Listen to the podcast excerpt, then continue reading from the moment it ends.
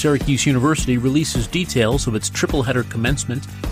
Onondaga County reaches a grim coronavirus milestone. And the Buffalo Bills go for defense in the first round of the NFL Draft. This is your Syracuse.com flash briefing for Friday, April 30th, 2021. I'm George Owens.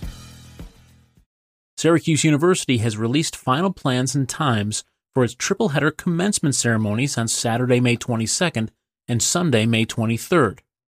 SU was holding three identical commencement ceremonies in the Carrier Dome that weekend to comply with the state's COVID 19 graduation event restrictions. Those rules limit attendance to 10% of the dome's capacity.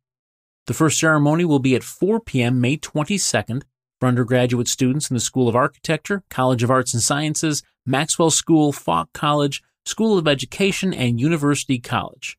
The second ceremony will be at 9 a.m. May 23rd for undergraduate students in the College of Engineering and Computer Science, School of Information Studies, Whitman School of Management, Newhouse School of Public Communications, and the College of Visual and Performing Arts.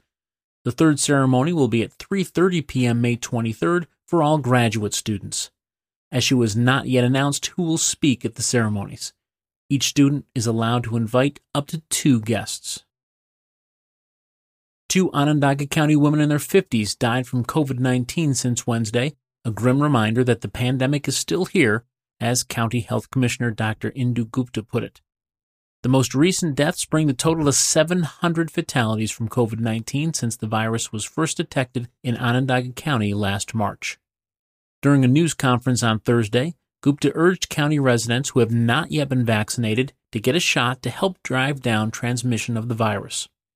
In hopes of reaching more unvaccinated people, county officials are increasing the number of neighborhood vaccine clinics in areas where demand for the shots has lagged. The Buffalo Bills used the 30th pick in Thursday night's first round of the NFL Draft to select edge rusher Gregory Rousseau from the University of Miami. Rousseau, who stands 6 foot 7 and weighs 265 pounds, opted out of the 2020 college football season after posting gaudy numbers in 2019. He finished with 15 and a half sacks in his final season at Miami and had 19 and a half tackles for a loss. With the second pick in the draft, the New York Jets grabbed BYU quarterback Zach Wilson, while the Giants traded down and picked receiver Kadarius Toney with the 20th pick. That's your Syracuse.com flash briefing for Friday, April 30th, 2021. I'm George Jones. Thanks for listening and have a great day.